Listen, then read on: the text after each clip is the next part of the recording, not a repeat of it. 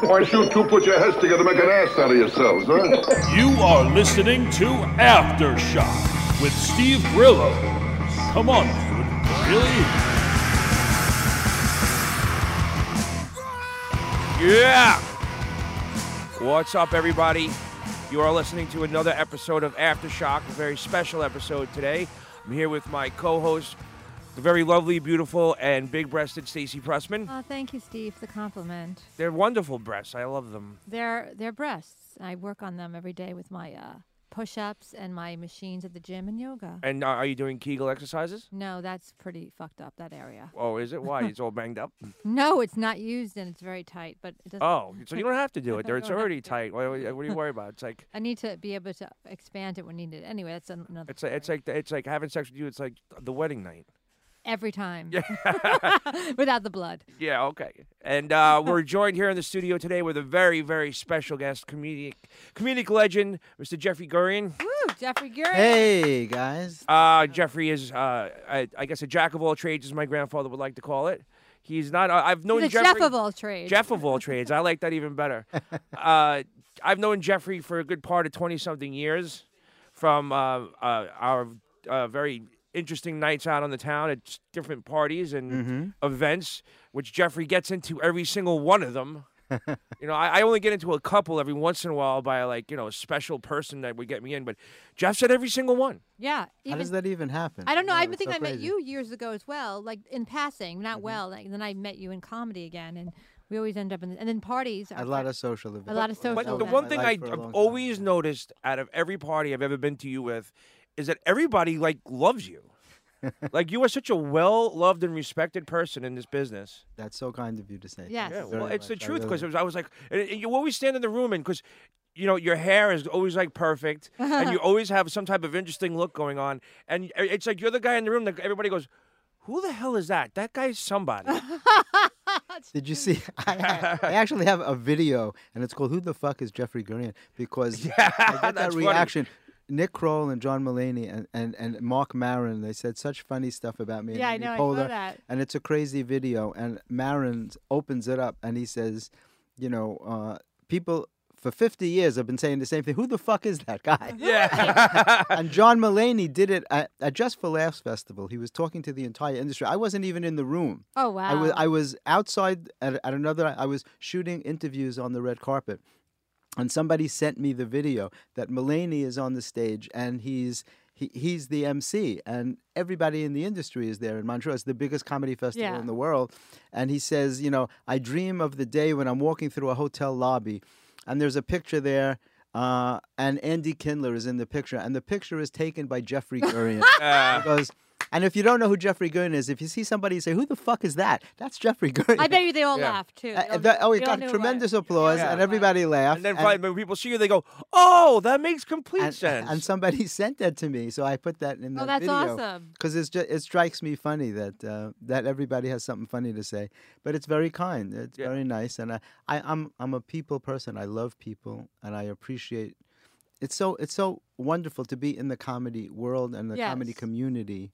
It's a very close knit community. Yeah, it's very close. And- we all know each other. We all support each other for the most part. People that like each other, you know. Yeah, and being on with you two guys today is so fun because I know you both really well for a long time. So Yeah. it's just Yeah. such a cool thing. You know, and I was happy that you know that I asked you because you were so like in- like quick to respond. Yes, I was like, that's a pretty big thing for me to have you on my show, and I really do appreciate that, especially at this stage of the game because we we'll, we'll, uh, we we haven't got anything up yet. We're still like we got four shows in the can, and or today we should be able to put up on iTunes and everything uh, our very first show, but. Um, you have so much to promote. I'm going to make sure that you're our second show so people can, because you have a big comedy show you're promoting. You also have a book you're promoting. But well, we're going to get to all that because we definitely have an hour and I didn't start the clock like an idiot.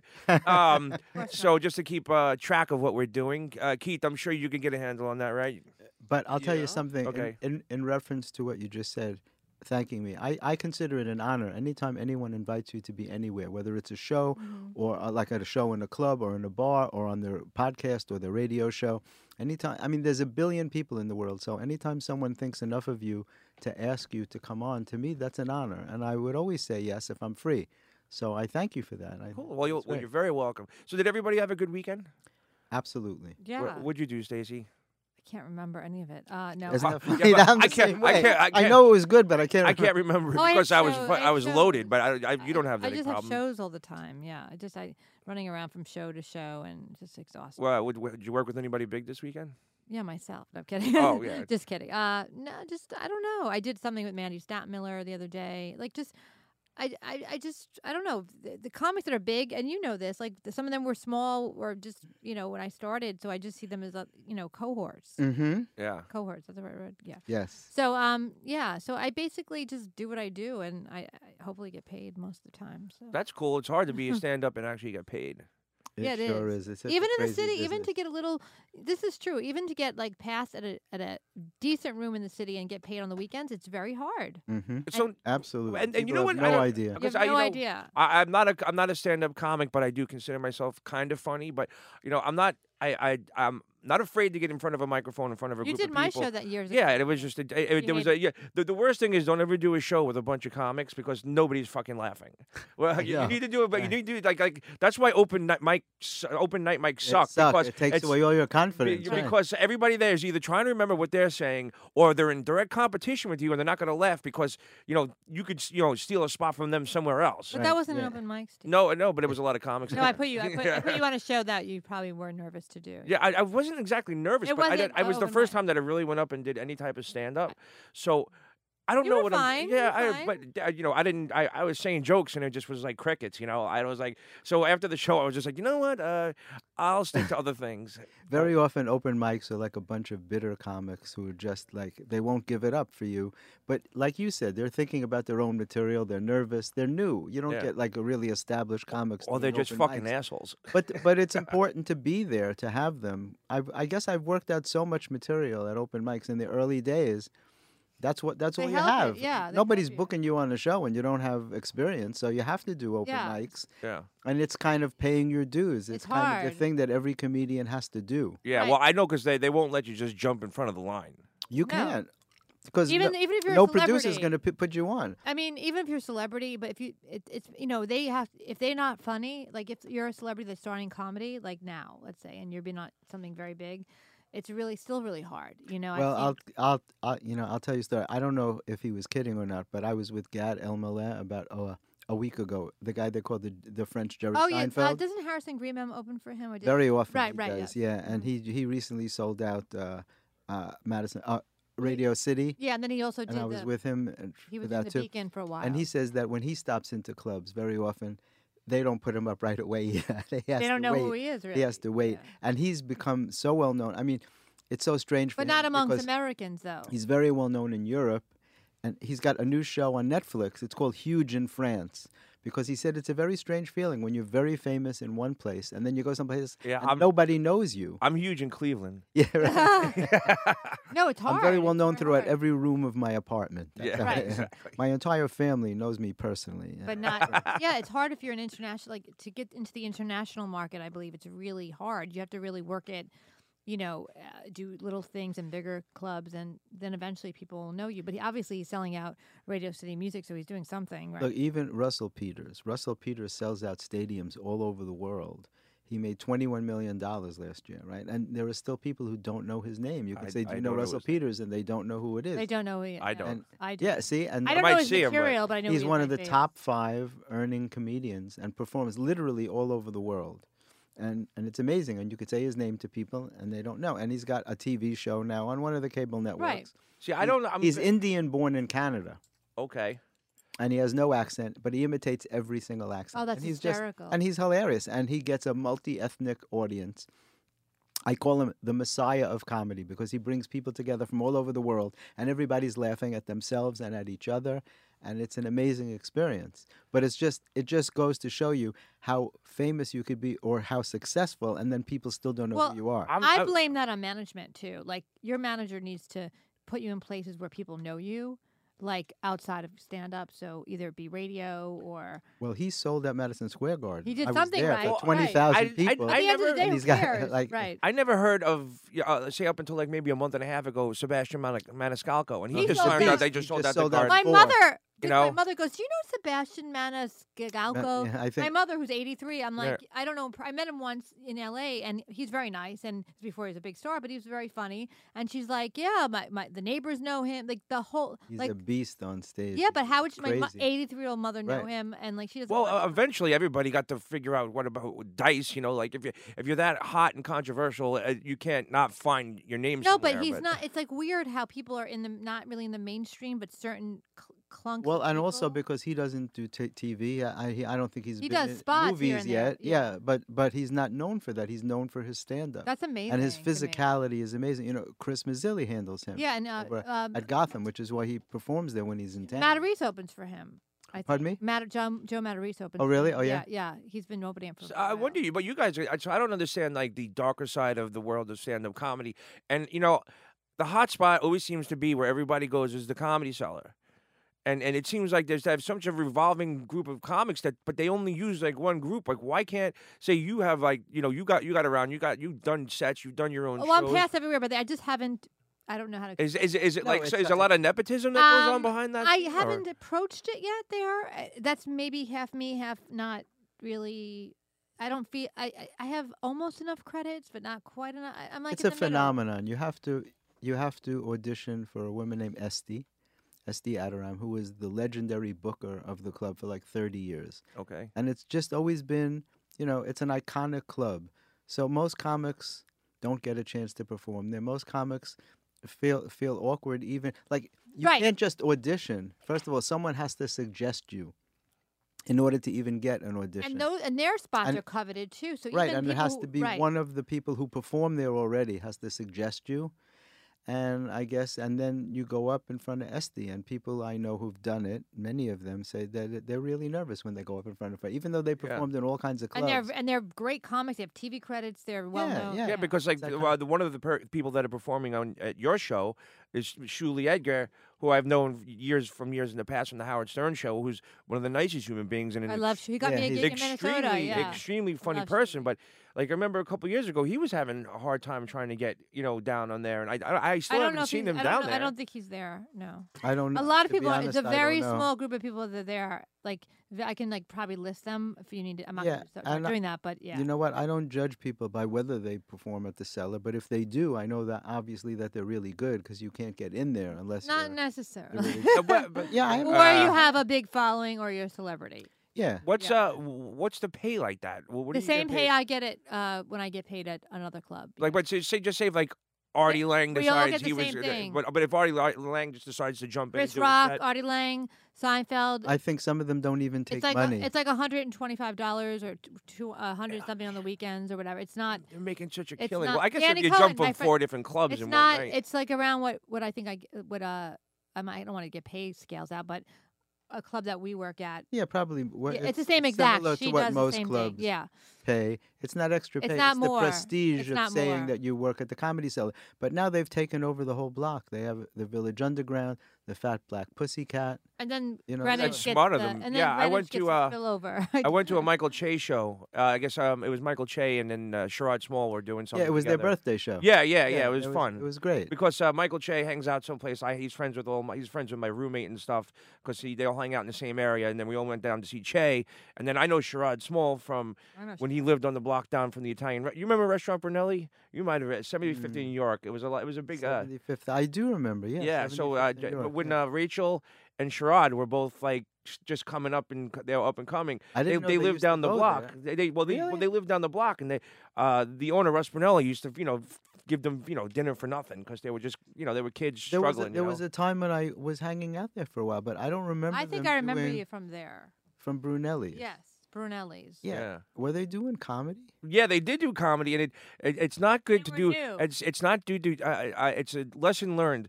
Uh, open mic comedy in an Italian restaurant that has a mafia background, not a good idea. it, it ended You with. better be it- funny. I'll tell you It that. ended with uh, so- a comic insulting one of the guy's girlfriends, Oh. and um, there was a firearm involved, and luckily no one no one died. Oh. But uh, that was the end of the comedy. I've heard show. a lot of stories like that. I well, for, luckily for me, I don't do crowd work, and I don't pick on people, and I don't No. do shit like that. You Yeah. have to be so careful what you say. I've heard of a lot of uh, things like stories going way back where a comic got his jaw broken for saying Yeah. something to the wrong guy out in Vegas. And I heard they're- stories like that. I'm Oh, yeah, surprised yeah. Don Don Rickle never got rolled.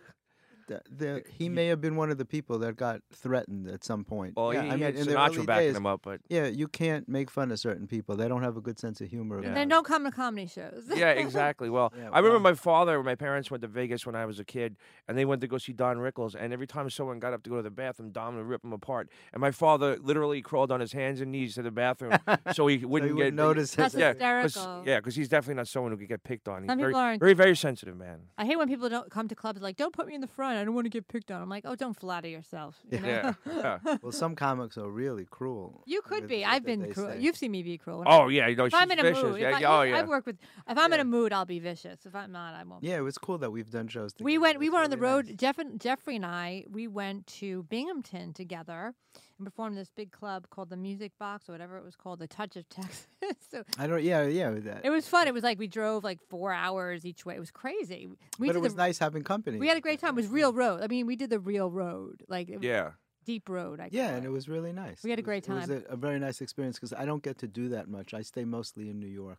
If it's something special, like I like the idea, but I don't. I'm not the kind of. I don't travel easily. Let's put right. it that I, way. am getting like that, Jeffrey. Um, I'm, Yeah, Did you, I now, don't did you travel. fly or did you drive? No, we drove. We drove like We four drove. hours to Binghamton and Yeah. back the same night. Wait, so, did someone drive you or? Jeffrey Oh, drove. you I drove. drove. Okay. I with like me driving. in the I like- passenger seat. yeah. I, Oh, I was I, I'm pleasure. surprised you didn't drive up the side of the road. I like driving. I always get a good seat. We had yeah, a but great four time. hours in the car with Stacy, Jesus Christ. No, Oh, we had a lot of fun. No, it yeah. was fun. I never get to work with people I like. Like I, I haven't really got a chance to work with people I like generally, so it's like hard to deal with. Yeah, and it was so nice. We had a chance to chat. Yeah, and we really just got we to had know each shitty other. food and we had a great time. Uh, did- what else can you find uh, on the way to Binghamton? Nothing. That's why I, I, I get excited because we had to drive to Canada, um, like maybe two months ago, and I found a Roy Rogers, That's and I was like, it was like to me, it was like, oh my god, that was like the best fried chicken Tim growing up, Hortons is- is like- and uh. So like I was excited. Like with- mm, the worst thing you could possibly have is fried chicken on a road trip. 'cause- but you know it, it's just like, and I, I I found out that Roy Rogers is going to be making a comeback. oh, good. I didn't even know they went away. Yeah, I don't well, eat meat. You- well, I that was eat a Roy problem at Touch Rogers. of I don't- Texas. Well, I'm just saying that like uh, fried chicken's one of my favorite foods. So like growing up, Roy Rogers was the best fried chicken Do you could like possibly I, get Popeyes? your thought, I hands don't know. on. I thought it was a Popeyes isn't hamburger bad. I place. hate KFC. I thought Ro- Rogers was a hamburger place. I don't even know I that. didn't- Oh. yeah, th- no, they used to be on the road. They used to be in all the um Rest stop. rest areas. stops, Yeah, but that's now they wrong. have fancy stuff. They have Starbucks. They have like salad places, uh, you know, in the yeah th- because those rest stop people places. people were getting constipated on road trips. That's they were why. getting fat as well. They were getting obese. they get to their destination and they couldn't shit for three days. no, you can find healthy options now on the road Yeah, and vegan, especially in, options. in airports now too. Oh yeah. Yeah. Oh, and airports like i- it's it's like well, it's about time. It's very expensive when you Yo, Jesus Christ! Of course it is because you're a captive audience. if you buy if you have to buy a breakfast in an airport, it's fifteen dollars unless you go to McDonald's Oh, easy. All, all food in airports is very expensive. because you're stuck there. Such a rip-off. Yeah, because they know you can't go anywhere else. I, Right. and I've been stuck on layovers for nine. Uh, the worst one was nine hours. You really, know, and I Wow, was Oh, that's there, for, and I, amazing. that was the that was the amount of layover time. I was there on two hours before, so it was like almost eleven Me hours. too. I had that experience. I was coming home from the Just for Laughs festival in Montreal, and I flew. I shouldn't say the airline. It rhymes with Melta. it was horrible. Ho- it was that- absolutely horrible. Well, we got there. It says three hours before for an international flight. So the flight was supposed to take off at three. So I got there at twelve, and we didn't get a plane till seven p.m. but it's like a one-hour flight. Exactly. Yeah. What And happened? something something happened to the plane that we were supposed Ugh. to have and they couldn't get another plane and they when I checked in, they said, "Hey, I'm sorry, but there'll be a 14-minute delay." And I thought to myself, "A 14 who even says that? Who apologized for a 14-minute delay?" I mean, you know, that's nothing. But how do you So know I how said- I accurate it's said- going I- to be? Well, a- after that 14-minute delay, once I got through security, about every 15 or 20 minutes, I got another text on my phone. I'm sorry, it's another half hour, another half Wow. hour, another half hour finally they went out and they went all out and they gave us sodas, cans of soda, Ooh, and Oh. cookies to make up for the they seven-hour gave delay. you diabetes. they Yeah. didn't get a plane until seven o'clock, and I didn't get home till about eleven o'clock that night from being in the airport at, at uh, noon for a one and a half hour flight. So I, I really complained, and they gave me some kind of uh, voucher for the future, like Yeah. Oh, thank you. Yeah. yeah, like uh, yeah, you free know, bag of peanuts. but but you have to do it on Delta again, and I'm like, I don't know that I want to use you guys, because you know what? I think they should have been able to accommodate people better. You shouldn't have to wait seven hours for a plane. No. They should be able to get. Well, you another could have plane drove to, sooner to than that. Mon- yeah, yeah. I would yeah. drive to my. It's much. It takes easier to about drive. six hours. Y- It's it's not a bad. It's a nice drive. You go upstate. Driving upstate is beautiful, as long as no storms. And then you have your car with you, and you can get around. And the park. I don't have the parking. Is I forgot how It's it was. it's not great in Montreal. I, I mean, I've been going for more than twenty five years. I go every. might wanna year. drive- And every year I say I'm not going, and you sh- every year you I should go. drive next time because it's much nicer. And then you have your control of your car, and then you don't have to wait for the stupid airline because you have to I still get guess, from but the then I- airport to, to your house too. That's a whole nother. Yeah, in well, the that's butt. all. I just take a car service. I don't mind. But I had great interviews this year. You know, every year in Montreal they have the Just for Laughs awards. So Tiffany Haddish got the award for Oh, Comedy wow. Person of the Year. Yeah, she's doing great. Yeah. Oh, her career blew up. I mean, ever since she did Girls Trip, and I know her since before she was f- known at all. Right, I was supposed to do a tour with Oh We her go a, way few, a back. few years ago before she anyone knew- really knew her. They were putting us on a tour, like all these dirty, crazy comics together. She's so funny. Yeah, and she- she's what a great. personality. So she got the award from Kevin Hart. Aw. And then, and then uh, Joe Coy got, I think, Breakout Comedy uh, Star of the Year. And Lil- okay, Lil Rel got Stand Up Comedian of the Year. Oh, and He's wow. got this new Ju- show, just Rel. to show you how big that she is is like i just pit i went to google and hit t-i-f-f-a and her name came up right Came away yeah, right she's away. the newest. Yeah. so she's definitely Oh, uh, all over She's the place huge. She's kind of And breaking we- out. She gave me the greatest interview and the longest hug. People are like shocked. She's like, Jeffrey, you know me from the beginning. People know and you it was so- forever, and then it they was become so- she's stars. fucking hot as hell Yeah, she's great. And she was wearing this beautiful dress. She said she looked like Jessica Rabbit, but she she's looked better than gorgeous. I Jessica think she's Rabbit. beautiful. Yeah, and so I it was, like her It was per- an her too. amazing. it w- Every year up in Montreal is incredible, but this year was really spectacular. Yeah, I even got an interview with Howie Mandel. He Oh, doesn't- cool. He, I you- bet And, Did- did and you, you- Dave must, you must Chappelle. know him though. I know him. Yeah. and Yeah. Dave Chappelle too, who came over. How is he doing? He's doing great. He's he Oh, good. was doing a show with John Mayer, Okay, which is very interesting because John Mayer's like a seven-time he's, Grammy he's award very good winner. friends with Sharad. and that- Sherrod, yeah, I and- know. oh, Yeah. yeah. He, al- Yeah, he, right- he yeah. Surprised tried. He me. almost ruined the night. with, Like, we were out with the, the girls and went down to see me and my friend double dated. Kind of went down to see Sherrod. Kind of. Uh, Double it- dated? What does that yeah. mean? Well, it was, I hate saying the word, so when I say it, I'm hesitant. But I mean, she wasn't really your date. You no, it was my took a- wife and oh. someone Oh, else. oh, okay. well, in that case, It was it was Russ and his girlfriend, and oh, all of a sudden, right before Sherrod comes in, we got a special guest. It's his first time uh, doing comedy. Everybody, please be nice to him. It was John Mayer, and all of a sudden, the girls who were like not interested in anything going on, all of a sudden were interested, and they were sitting Yeah, there women drooling. love him. Yeah, did he women love do him. comedy? Yeah. Oh, Okay. I Yeah, didn't And so know then that. at the, But he's, at, the- at he's the, funny. Go ahead. at- at the end of the show, you know, uh, he left, and then uh, Sherrod went on, and then Sherrod was waiting outside for me and goes, "Come on, you want to go up and meet John Mayer?" I, I looked at the girls. I went, "No, that's okay. I know his reputation." I was like, "I, I, I don't want to feel that," because they were just drooling, staring at him. I was Yeah, like, "No, no." exactly. I- Was I, yeah, he's all right. I don't- Well, he did. yeah, a if you great- saw him in person, you'd be like, "Uh, I uh." wouldn't. Why do yes, you you even would. think that? Why? Of course, everybody does. You know, it's funny because some people like you see them on TV and you go, "Oh, they're kind of good looking," but then you see them in person, And they're better looking. like But you know what? He's very humble too. I just did. I just did Sharad's podcast this week, uh, Race Wars, I Yeah. love that podcast. and he Yeah. had a guy on who runs a male escort service, Which, oh, Garen, that guy. Yeah, oh, I Garen, know yeah. that guy. Yeah. and he's really handsome, but he's so humble, and that makes all the difference. He's in the world. married, too. You, yeah, he's married, but you can meet people sometimes that are very beautiful. w- You know, women that are very beautiful or men that are very handsome, which there are much less of than women that are beautiful. right. But Yeah. it's always very appealing when people don't take credit for their genetics. You know, some people try to take credit for their genetics. It's a roll of the dice. no, it's you get what you true. get. Well, some guys work s- at it. They tr- they eat Well, well. you they can do- work out and you can improve yourself, but some people are just Genetically beautiful or spe- yeah, handsome. They're yeah. genetically. Like My a ex-husband superior- was Less. Yeah. very Less. genetically handsome when I was met him at 25. He was like Who was he that? modeled. Tim, Tim. He Oh, was was it? like Yeah. he had he used to model when he was like 25 years old. I didn't know that. he didn't model now, but uh, aging doesn't work well for some people. But uh, genetics didn't work. But he was very like he looked like a woman almost. I mean, Yeah. maybe I'm a lesbian, but um, he had like a he looked like Hillary Swank, but like and he had like, Tim who? my, Homiu, my ex-husband. Oh, really? Okay. And uh, so, but his generics, he, but he was so like he didn't even realize he was good looking. Well, these guys are like Chippendales dancers. Yeah, they're muscular. like ripped and they're like six two and they're fucking. See, I don't like amazing. that type. I- I don't. didn't- I had don't- a- I mean, that's why I want to schlub, but I don't like. Thank go for God that. not everybody likes them. 'cause Yeah, No exactly, men would I ever would get get laid. anybody. Unless- yeah, no- no unless- men would ever get anybody. But They're the mo- point they're was just that stimulating that, they're way humble. too. Right. That's a very appealing thing Well- when somebody doesn't like some people They're are actually obnoxious insecure. about their Those look. men. Those men. They could- can't well, and so are beautiful models. Yeah, they're very because insecure. they went through a time when they weren't so hot. or They people, went through an awkward stage. or people only value them for their their beauty, and they feel if they look bad one day that they have no value. I've seen a lot of women like that. Right, and they don't develop other avenues of their personality. Or they because weren't of taught that. to. Yeah, they weren't taught to because they get everything from their looks. Right. Yeah, or yeah, they be grew very up and like shallow. like just because they were that good looking, everybody bowed down to them.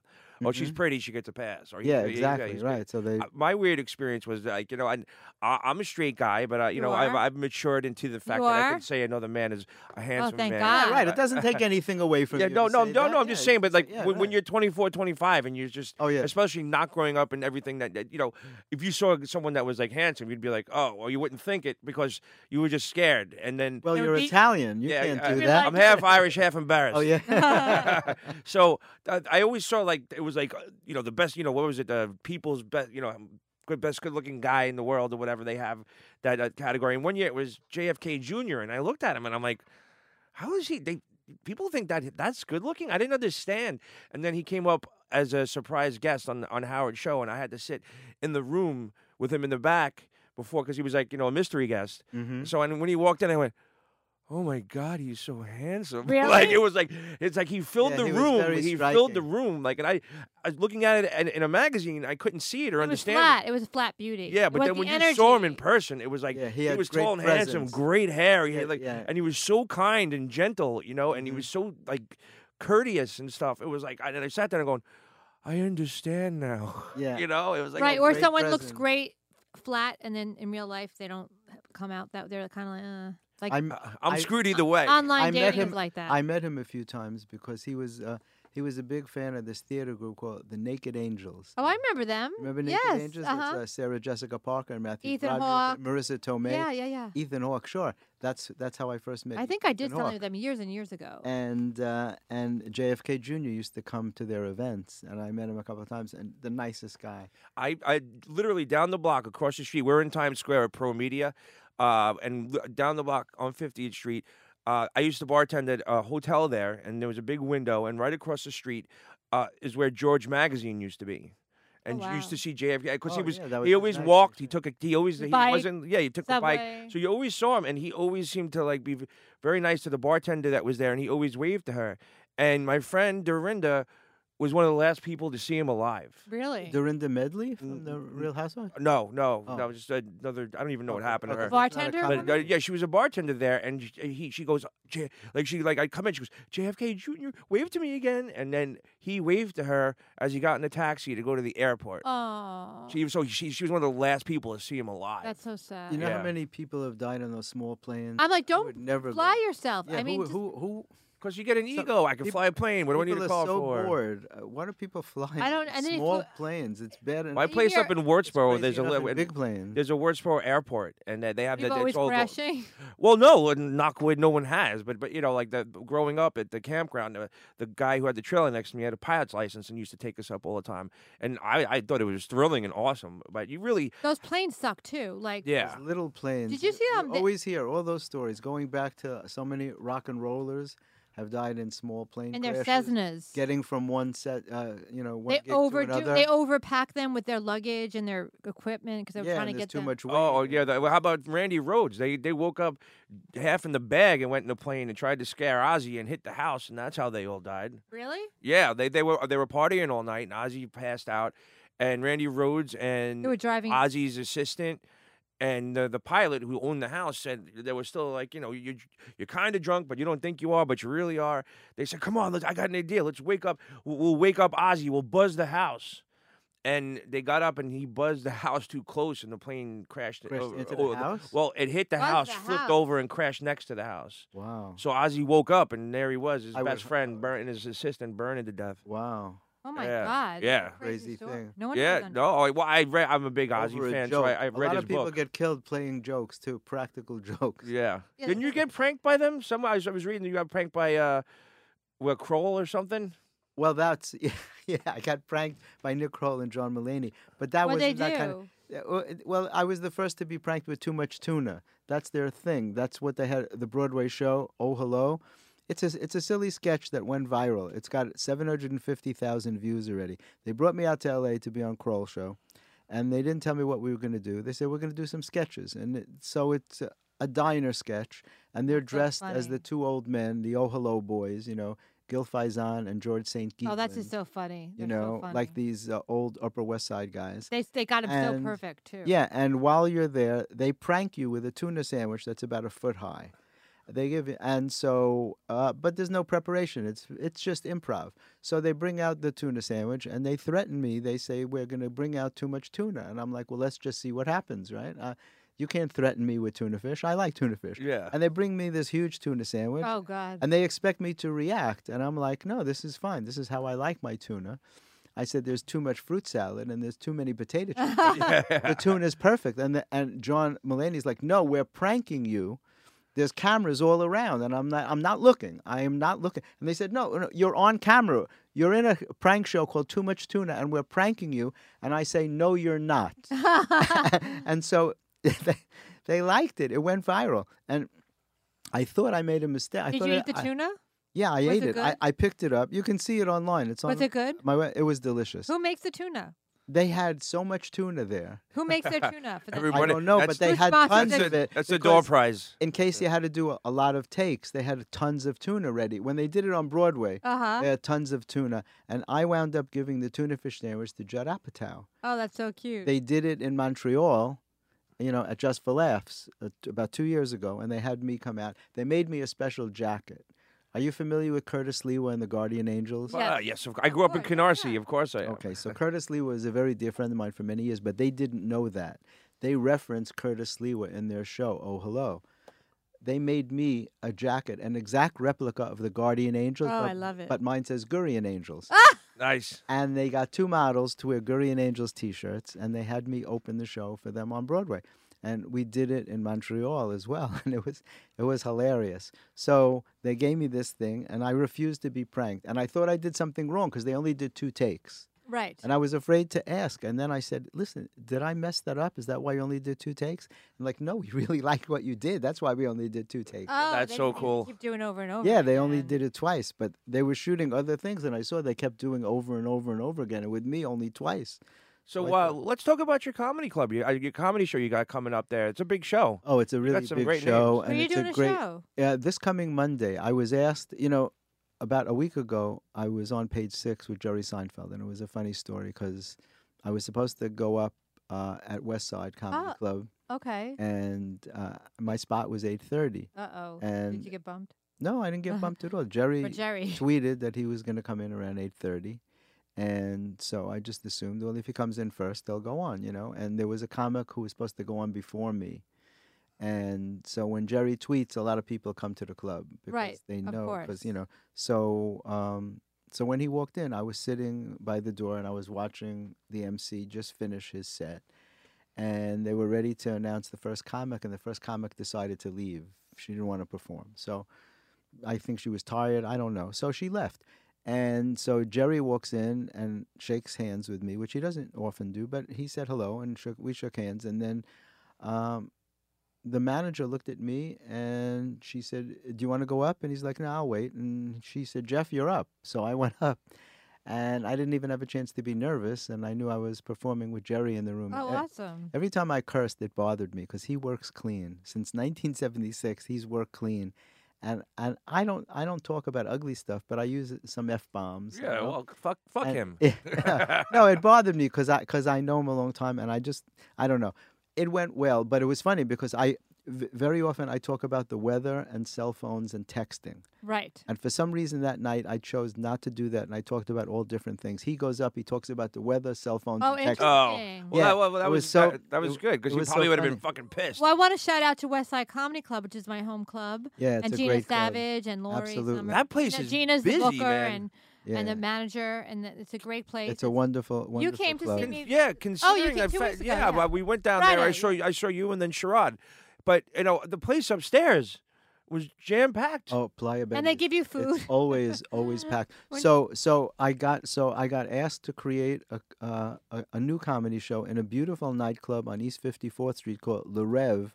They've never done comedy there before. It's a, it's a it was like a, a disco, but very elegant, like Oh, cool. very Middle Eastern. They have hookah.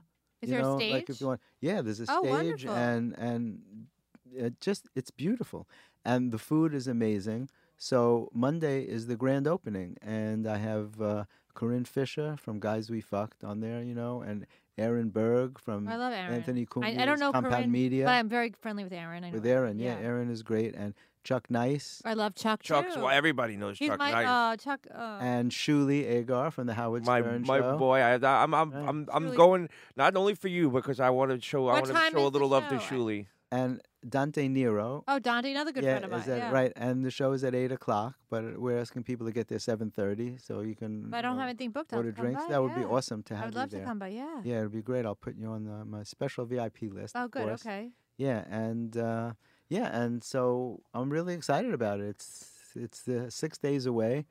Are you going to and be doing it weekly or monthly? I hope so, but I'm focusing on this one first. Right. You want So to do far, one. I have over 100 really high powered people who have RSVP'd. Oh, that that's they're great. Coming.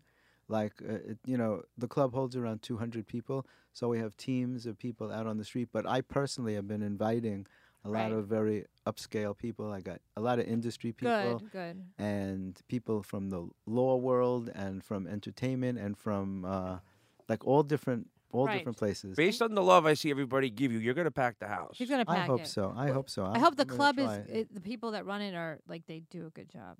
They That's it- should. that- They're that's used the to issue running a with those club. It's things. not. It's not Oh. new. I gave them a list of things that they must do, Right. and so I'll be checking throughout the week. That's the issue with and- doing comedy and non-comedy clubs. Yeah. You have to understand how it Right. works. Well, they're giving me, you know, the opportunity. They're, I'm guiding them on what Good. they have to have.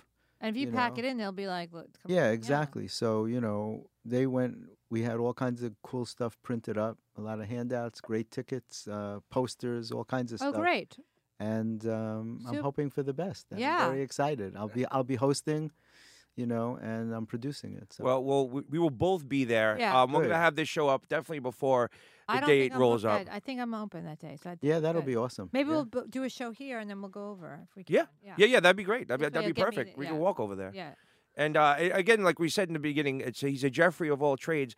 He has a best-selling book on Amazon called "Healing Your Heart." By changing your mind, a spiritual and humorous approach to achieving happiness. Now, Jeffrey handed me the book, and in in pure spiritual form, the, the first page I open up to like directly has correlation to to what I go through. Okay, read it. Okay. Um, however, there are only a few number of habits people engage in as a response to stress. And if you try and list them, you'll be able to think of a few, but the list is far from endless. You have nail biting, eye twitching, fidgeting, hair twisting, picking at your skin, tapping your foot.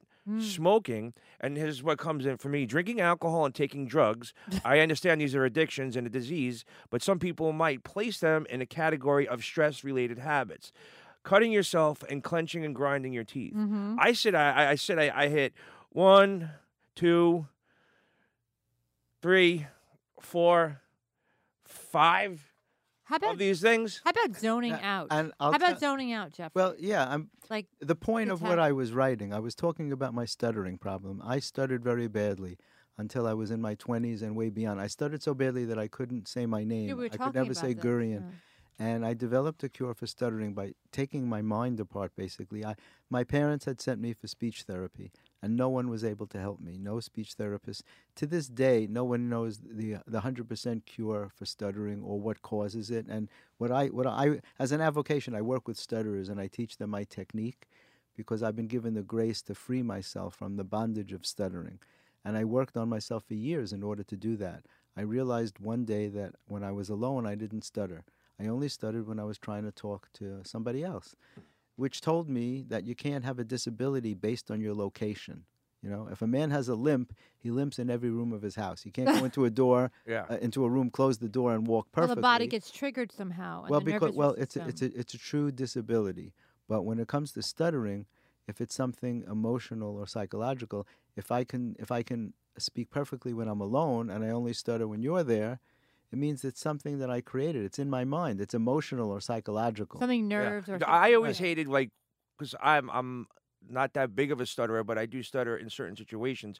But and the worst is when you do that and someone else goes, uh, uh, uh, uh, uh, uh. Oh well, I, people are I stopped the stupid. conversation right there. I said, "You do that again, I'm gonna fucking smack you." Yeah, exactly. Because I don't. I just that's the worst, don't let rudest Maurice- thing It's such a that cruel anybody could thing. I possibly hate that. fucking it's do. such a cruel thing. It, only a moron would do that, and there's a world full of morons. out Yeah. there. Or they finish your sentences. People, sometimes. Yeah. yeah, people, yeah, people. that's who- not as bad as someone going, uh, uh, No, uh, uh, uh. right. No, people who make fun of people with a disability. You say, would you do that to somebody who had like an obvious thing? The limp or something. who was like that. missing an arm or a leg, would you just go and make fun of them to their face?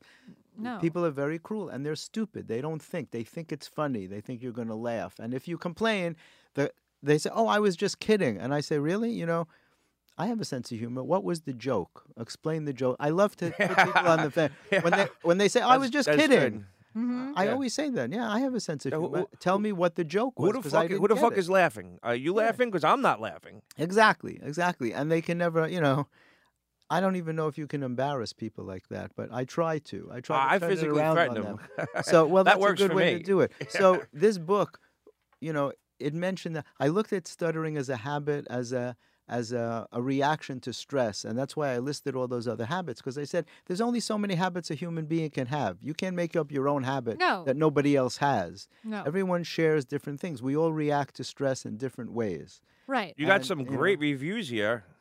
Dr. Gurian is a matter a master of so many disciplines, including being brilliant humorist. The pressure probability uh, caused his own heart attack. He's on my speed dial along with God. Richard Lewis, comedian actor, Yeah, he's the only comedian that I put on the book. and, and a you very know very what? nice man. He's a wonderful guy. But the reason, like, it was important to me to put up reviews by MDs, by psychiatrists and psychologists, Right. because in 1999, I joined a group called the Association for Spirituality and Psychotherapy. And I was honored that they accepted me because I presented my work to them. My background was not that. I was not a clinically trained psychologist. No. I started as a cosmetic dentist, and then I was a professor at NYU in oral medicine and orofacial pain.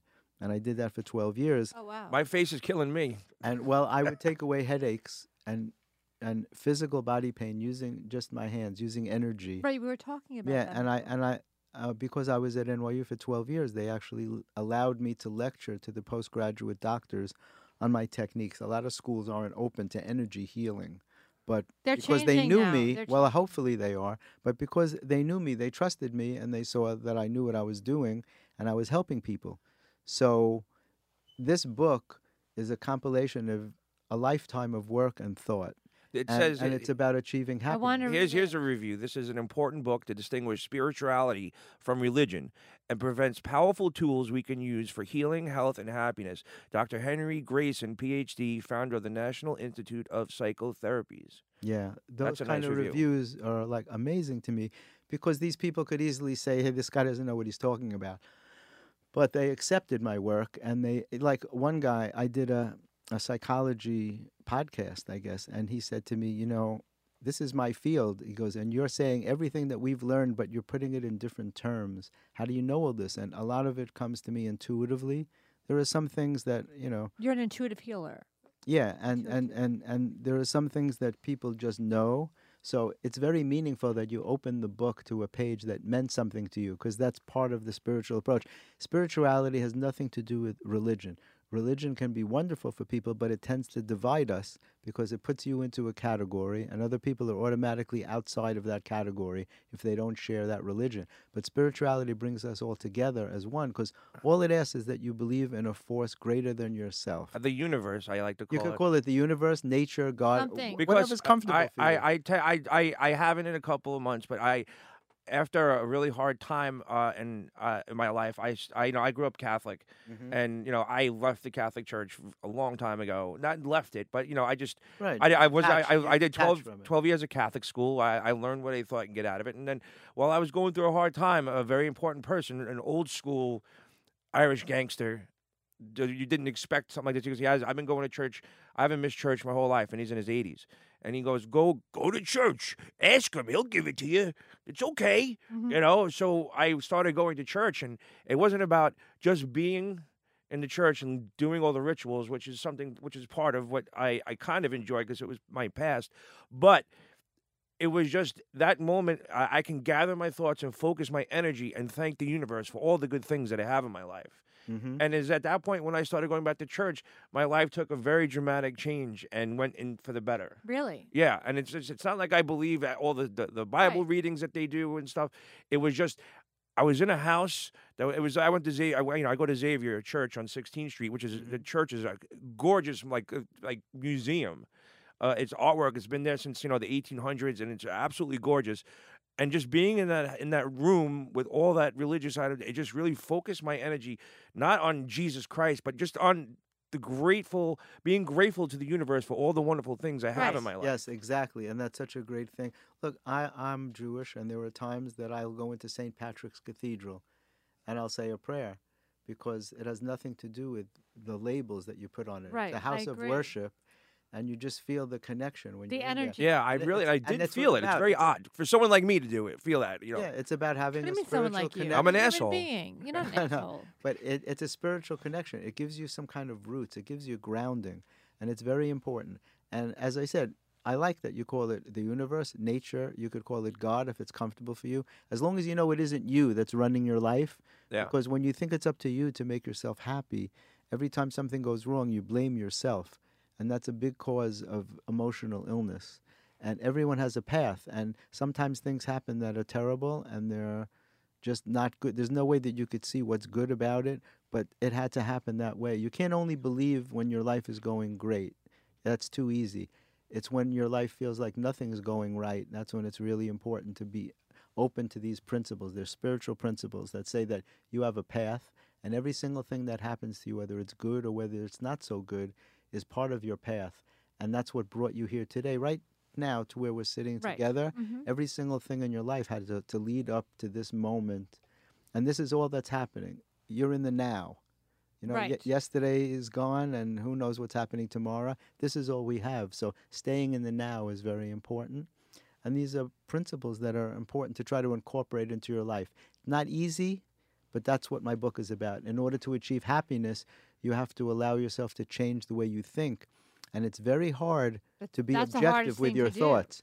Yeah, because if you're intelligent, you tend to believe your thoughts. But each one of us are holding thoughts that are not valid for us. Give me an example of a non-valid thought. Well, if you were bullied as a child, you have negative thoughts. A person might think that they're not good looking because people made fun of them, even if they changed. There are people who were very heavy as children who lost a lot of weight and now they're thin. But when they look in the mirror, they still see heavy Oh, that was me. and totally. and people My made very fun of thin them leg, for yeah. being that. So they're carrying these negative thoughts that they're still heavy, but they're not, and they function in their life like that. And every every thought you have, it, it affects your self esteem and your self confidence. And every time you have to make a decision, you use your thoughts to figure out what to do. Who else's thoughts can you use? So you think, what should I do? If your thoughts are faulty, your decisions are not going to work for you. So the idea is, and this is very hard, to examine your thoughts objectively. You know, if a person is suffering from anorexia, they could be skeletally thin, but when they look in the mirror, They see- they see heavy. Yeah. Yep. And they believe, to them, it's real. To you, you see them as being very thin, but they see heavy No, that's I went and through that. so many so years. it's like it's like uh, what are the psychosomatic illness you make it up in your mind but it's real you can have psychosomatic pain that is very real I have that too as well. so you have to be able to examine your thoughts and see which ones are not working for you and which ones are not How valid do you get rid of them though? I can't. I my That's brain work. won't stop. well the- Jeffrey, like that's meditation. because we're, that's because we're all a little bit OCD and we repeat these same thoughts and it takes a lot of work. It's not overnight. It literally took me years. I made affirmations. I retrained my mind. I retrained my thinking to s- to tell myself that there was no need for me to stutter. And I use stuttering as an example because that's what I conquered personally. But it's really about overcoming obstacles in your life. Every single one of us is given obstacles. I like what you had to say before because it has a lot to do with, you know, a, a problem that I have, and this fact that you, uh, your book changed the way other people learned. Like some people learn some way, and some people like I've I've always had to be tricked into learning. Like if, if they would have taught school, like, like a uh, dog. No, well, if, if Yeah, they would have you taught, get if they, treats. if they would have taught, so you can go and hey, say, okay, o- open your English book up to page five. We're going to talk about pronouns today, and you can read. Okay, uh, Steve, read the bu- the paragraph about pronouns, and I'll read it out loud, and I won't understand it, But if you sing it in conjunction, junction, what's your function? That's why like, they if you did- would have sang it to me and made me think of a song, I would have learned it better. So not everybody learns the same way, and that the, No. your approach is a Differently different learned. way that people can probably pick it up a little. If you didn't learn it this way, then you can read your book, uh, "Healing Your Heart by Changing Your Mind," on Amazon, number one bestseller, uh, to uh, figure out how maybe you can find a different pathway to, to learn something that you didn't realize you could. I'm glad you said that because I'm also a problem with learning disabilities, and it's very important to realize like when you have learning disabilities, it can make you feel like you're stupid. I know that I'm smart in a lot of things, but there are a lot of things I can't grasp. My mind doesn't work that way. You Me could too. I say it to have- me ten times, I can not It doesn't make sense to me. I have literally no sense of direction. I can go someplace for ten years, and one day it'll look like I was never there. I won't even recognize anything. And- Really? and- yeah, and learning things, I have to learn in a certain way. I had to learn how I learn. And, but when you're a kid, you don't know this. You No, just realize The that teacher like teaches you one way, and teachers think that you're But dumb. th- there's there's people that that like that I know, like my friend Dr. Dan. He's a doctor and he was like 22 years old, and I watched him study for his liver like exam, and he literally like had all of all the, the b- pages to study for the test, and he looked at it, flipped through, flipped through, flipped through, flipped through, and got like a 98 on the you know for, on his boards. Some people are just blessed with that. Let, I'll give you an example. When I'm traveling, I know that if I had to make a right turn to get there, I have to make a left turn to come back home. But when I get to that corner, I can't see it. And I have to remind myself, you made a right, you have to make a left, but it doesn't look right then doesn't to me. it doesn't I can't. It's register not in the brain. easy for me. It doesn't register. It's a, cognitive struggle. thing. It's a cognitive thing, exactly. I and had that's that what this in- book too is. It's all about everything is a cognitive thing. It's about thought, and every thought that you have, you created. So any thought you create, you can uncreate. Right, and So create if you're different- carrying thoughts that are negative, like your subconscious mind does not know the difference between fact and fiction. It believes what you tell it, which is the power behind the power of positive thinking. So if you tell yourself that you're a loser, somewhere in your mind, if you believe that about yourself, that's what you manifest in your life. And if you tell yourself that you're a winner, your mind believes you too, and you'll start to bring positive things into your life. And it's amazing how that works. right. So that's what I had to do. I had to take what w- what must have been an inferiority complex and turn it into a superiority complex, not to feel better than other people, but just to feel even, just so I Right. could show up. And that's what allowed me That's to hard. participate. It's very hard. It took years of work, No, I, it's, it's I'm literally going through that years of work. now, But you yeah. see that it worked. I no longer stutter. And every time I'm on stage or on radio or TV or anything, I'm always aware of my voice and I'm listening to myself all the time. And I'm grateful every day, every single day. I'm grateful that I don't have that and you problem. speak wonderfully. Thank you. You Yeah. don't have any. As I a mean, matter of fact, Knock wood to that, Jeff. I just got an audio deal for this book. I was contacted by an audio, co- the biggest audio company called Tantor, and they read the book and they loved it, and they contacted me and they said they want to do an audible version of the book. And it's so interesting because I wanted to do one and I didn't know how to go about doing it, and like the universe brought that to me. Yeah. Well, and, and the uh, it's- universe brought us together today. Absolutely. So, yeah, uh, and so- it's very meaningful. So uh, n- now, who's your favorite? I see you. Yeah, like right. Uh, I know. I, I don't think it's this book, but one of your books, Chris Rock, with the forward. Yeah, it was the book on the comic strip, on the history of the comic strip. It was called Laughing Legends. And uh, I suggested to Richie Tinkin, we were in the club, oh, this was a while ago. Uh, Aunt Gilbert Gottfried and I were in the club, and we were kind of coaching Ann Curry on how to do stand up. oh, I remember that. I do remember, that. Yeah, yeah. there's a Uh-huh. picture in, in the book of me and Richie Tinkin, who owns the comic strip, who's the guy who discovered Eddie Murphy and Chris Rock and Jerry Seinfeld and started all like all, all these guys. It's the only club that's still open since 1976. It opened on June 1st of 76. Before that, it was just the Improv that opened in 63. This is all in L.A., right? No, all in Oh, New York. Oh yeah. Yeah, the the improv was on 44th Street in Times Square.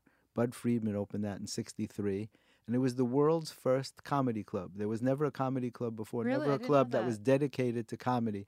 Comedians performed in nightclubs and other venues, but there was no such thing as a comedy club.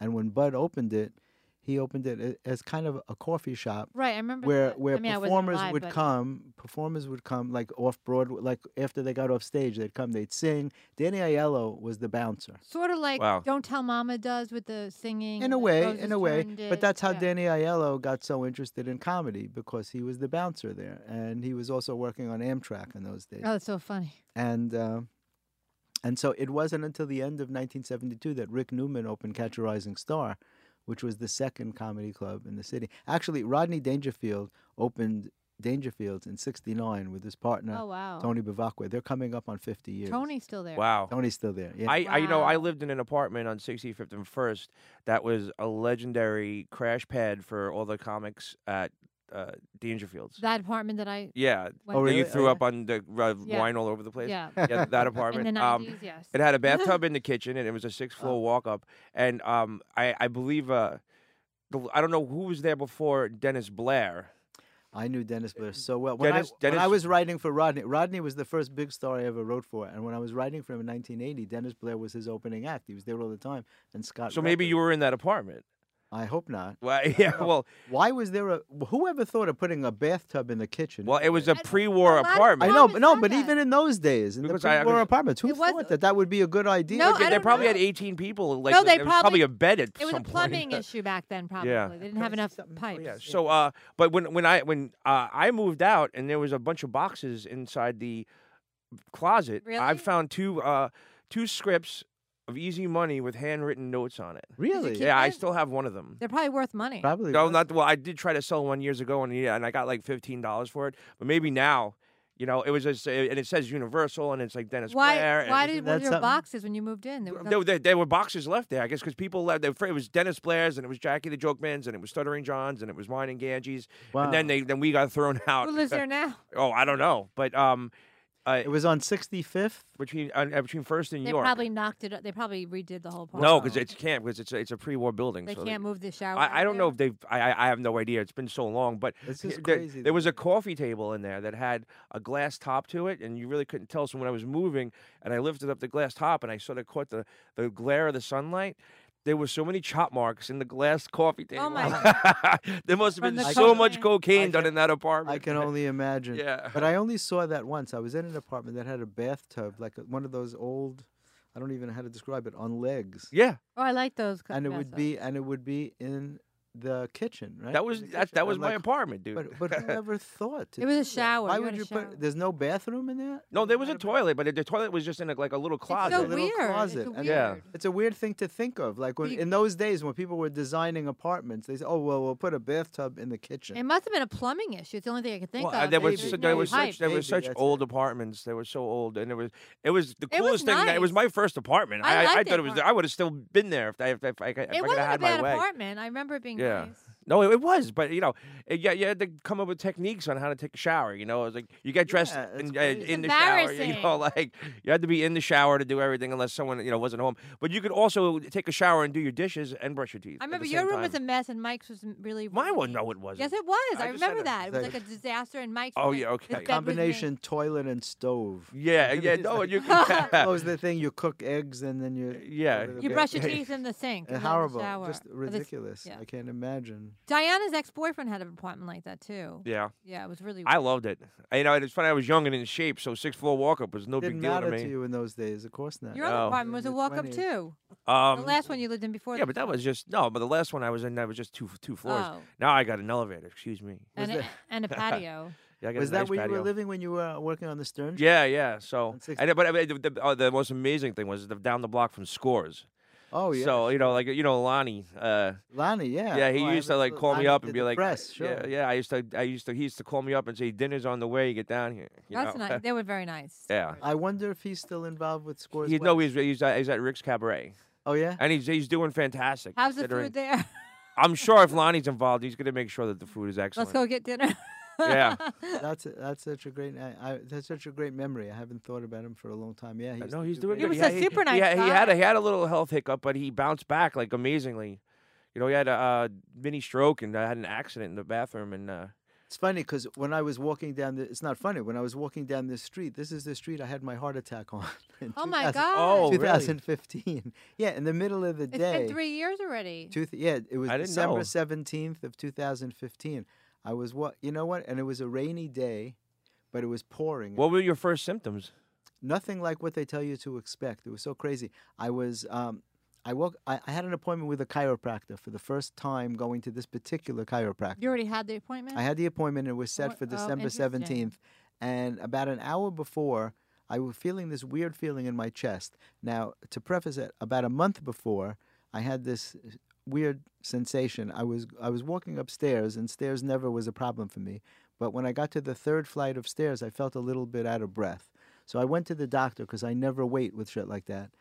And he checked me, did a blood test and an EKG, He said, You're in perfect shape. You're great.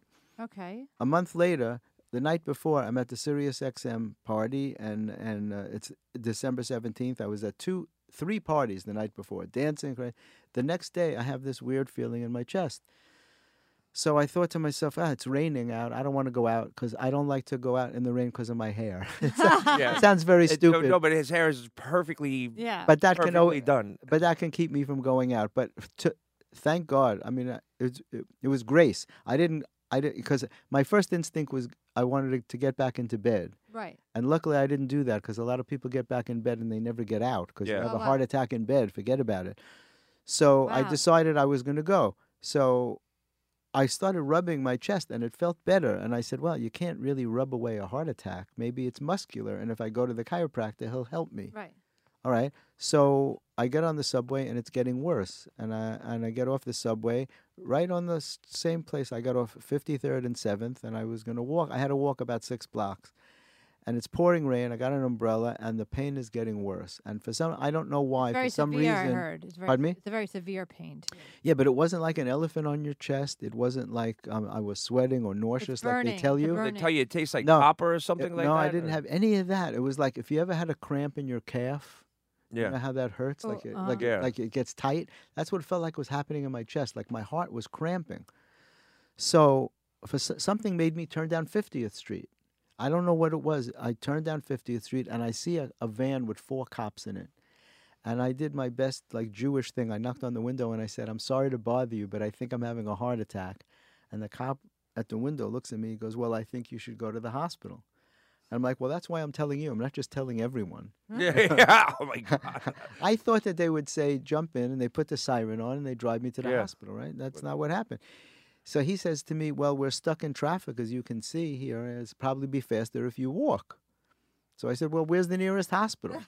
And he didn't know. And none of the four Oh my cops knew. God. All four cops, nobody knew where there was a Uh, How about hospital call right me an here. ambulance then? So so uh, so he takes out his phone and he starts looking for hospitals and he can't find any. And he says to me, "Do you have Google Maps?" I swear. I'm fucking not- having a heart attack, I'm not, you embe- I'm asshole. not embellishing. I'm standing. you were I'm- probably I'm, so standing at the calm, window. too. Yes, I was very, very calm for some reason.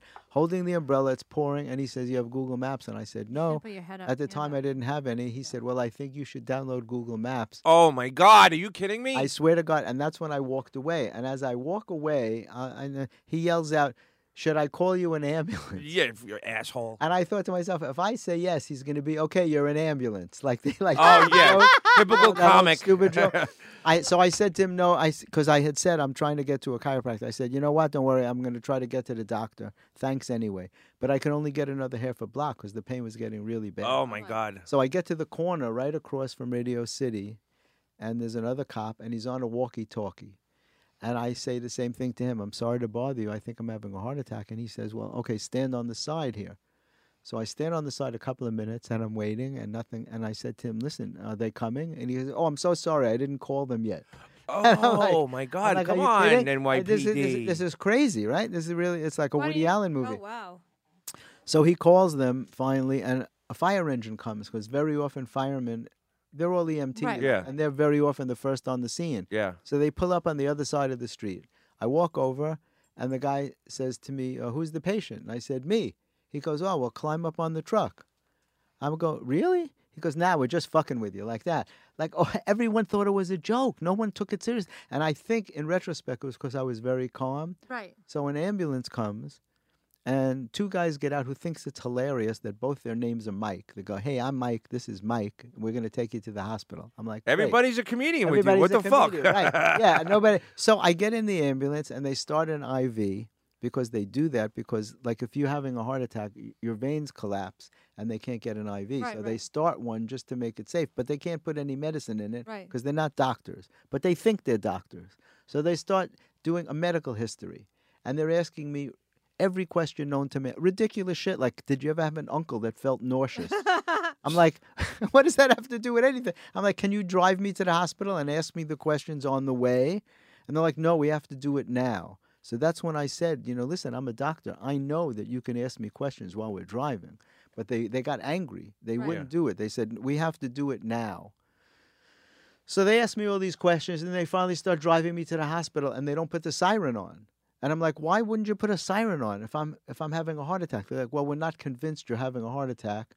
It turns out the kind of heart attack that I was having does not show on an EKG. Oh there my are different kind of heart attacks, and mine doesn't show. Uh, d- just my luck, right? So I said, well, why don't you use a siren? And they're like, well, if we use a siren, we have to go through red lights and it's raining and it's safer for you if we don't use a siren. so how can I argue? I'm laying on a stretcher with a thing in my arm, so I can't argue. While we're driving, I feel something squirt on my face. I'm like, what was that? He goes, nitroglycerin. I said, it's supposed to go under my tongue, not on my cheek. He says, well, that's close enough. I'm like, no, it isn't. Oh my So God. It felt like the guy that was driving. I couldn't see because I'm laying like this, and the guy's behind me, and it felt like the guy that was driving turned around and squirted it at me, and it went on my face. So they finally, they finally With a get me water to the gun. hospital. they did it with a water gun. yeah. That's what it felt like. It was on my face, and the guy's like, "That's close enough." I'm like, "It is not. It it has to go under your tongue." So they finally get me to the hospital, and they wheel me out in the rain. And I swear to God, the only thing I'm thinking is my hair's gonna be so fucked up Oh, yeah. because they're wheeling. They wheel me to the doors, and the doors are supposed to open automatically when you They're get to the not emergency. open. Oh, They yeah. won't open. The doors will not open, and they're wheeling me in and out of the rain like I'm a like I'm a credit card in a slot. Yeah, a Metro card that over and kept going, over. sli- Right. Slide it, slide. Please swipe again. and the door won't open. The guy literally had to climb up on the door and open it manually. He goes, One way or another, we're getting you in the hospital. I'm like, oh, I really hope so eventually, right? So they get me in and they had to switch me to a to a, another hospital bed, like, uh, you know, off the gurney, which was a whole trip with the IV in my arm. And I laid there for nine hours from three in the afternoon till midnight. Were Luckily, they doing tests? They were doing tests. laying in the emergency room, but Did you luckily. call anybody? To, Yeah, well, my one of my daughters came and I called my physician, and it's a good thing I called him from the ambulance because cell phones didn't work in the emergency room. oh my god! There was no cell service. If I hadn't let them know, nobody would have known I was there.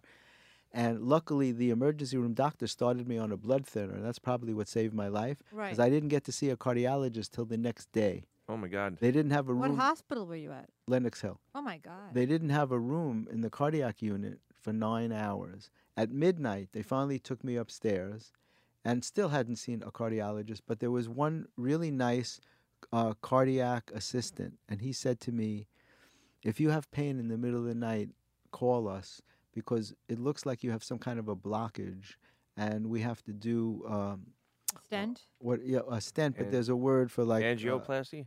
an angioplasty tomorrow morning. But if but if you have pain in the middle of the night, call us and we'll do it as an emergency. And I'm thinking, fuck that. If I Yeah. have pain in the middle of the night, it turned out I had pain in the middle of the night, Uh-huh. but I didn't want because who knows who's on duty in the middle of the night? It could be a guy with three months experience. I Yeah. wanted to wait. They told me in the morning a specialist comes in who goes into your heart through your arm, because most of the time that they're going through your groin, and it's very it's Painful, it's uncomfortable. It's yeah. painful, and it takes a long time to heal. So I said a prayer and I went back to sleep. I'm like, I hope I make it How'd to you the morning. sleep? How'd you sleep? I, d- I don't know. I was the whole thing was surreal. It felt like I was in a Fellini movie. Who who expects so- to have a heart Exhausting. attack in the middle of the afternoon? I was in perfect health. I was never sick in my life. So the whole thing didn't even seem. Is there real to me. anything that you could pre- to prevent that, or it's just the gods? Well, in, in in my particular case, when when the cardiologist finally saw me the next day, she said to me, "This looks a lot more serious than we thought." Turns out that I was over ninety percent blocked in the major artery to my heart, the one they call the widowmaker. Yeah. The Oh, wow. widowmaker heart How do you attack. prevent that one? they say you can't prevent what I had because it could. Who knows how long I was over ninety percent black? I said, how could I be walking around that blocked without anybody knowing, without me knowing? And they said, because it could happen within a few minutes. You start building a plaque when you're a child, and any piece could just break off and block an artery. It could happen within a few minutes. It doesn't mean Wow. because Yeah. my diet was not particularly horrible, you know. So I've changed, you know. Uh, I'm on like five different meds and blood thinners. Does and shit. aspirin help? Do you think? A baby aspirin. I take a baby aspirin. Because I every always take day. aspirin just to make sure. Yeah, a baby aspirin. Right. Not a regular Sometimes I aspirin. take real aspirin. Because that'll because that's a lot But of it still, acid. but it can still does affect help your stomach. heart, though. Yeah. right? Yeah, yeah, it thins your blood, you Right, know, and uh-huh. that's fine. And the idea is not to eat too much shit, you know? Yeah. Like I eat a lot of salads now, That's good. you know, and Wow, that's you know. fascinating. But it, it's Yeah. a crazy story. I that know is a you've great told it to story. me. Well- and, then, and then I was on stage five days later. Oh, You were that's fi- I know. I saw you. You look great. I'm like, I was at New York Comedy I Club. saw you. You look and great. Emilio, the owner, thank you. He says to me, "What are you nuts? You just had a heart attack." And I said, "Yeah, but it's hard to get a spot here." Ah.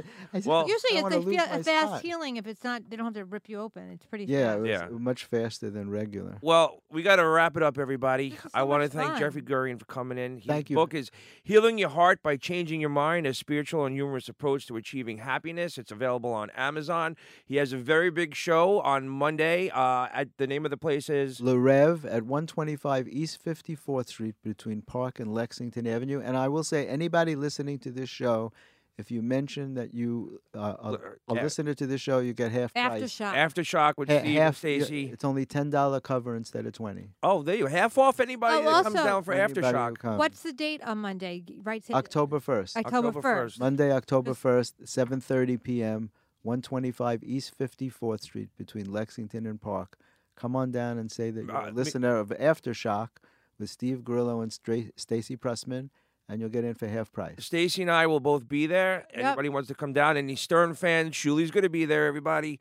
Um, I want to thank Pro Media for having us and uh, giving us this room for our little podcast here. F- Uh, we're going to have a little bit of a commercial at some point for them. If you want to book a podcast, you're going to be able to book your a book of room here at uh, Pro Media. Stacy, Thank you. very much. It was a very good show. Jeffrey, Come again, back again, Jeff. Thank you. Anytime. Thanks so much for having Yeah, me, guys. have It's to- so fun being on with you guys. Thank you. So, peace. Bye. Fine. Thanks, Jeff. That, That was awesome. great, man. Thank you very much. Why shoot two put your heads together, make an ass. Yeah, if you know of anybody that's looking for a podcast studio, let me know. I'm I'll, looking. uh, I I need to talk to them. Oh, You about mean that. who wants to do a studio out of here? Yeah.